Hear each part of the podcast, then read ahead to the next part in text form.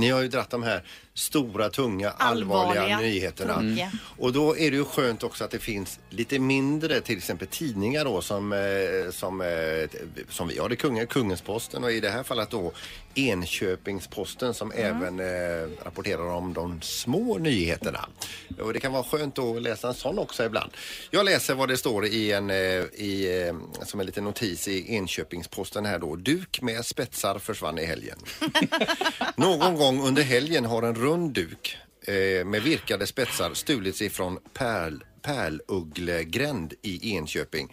Före försvinnandet så låg duken som den skulle på ett bord på en uteplats.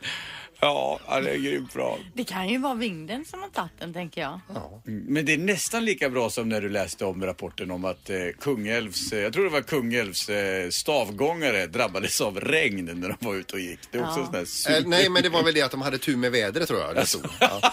Men jag kan dra en från USA här Ja, också, tack. för den här är också, det är också en sån här liten notis. Och det är någonstans ifrån USA, eh, det är någon som har slängt någonting i en papperskorg utanför en Walmart-butik. Och eh, rapporten lyder så här som har stått i tidningen då.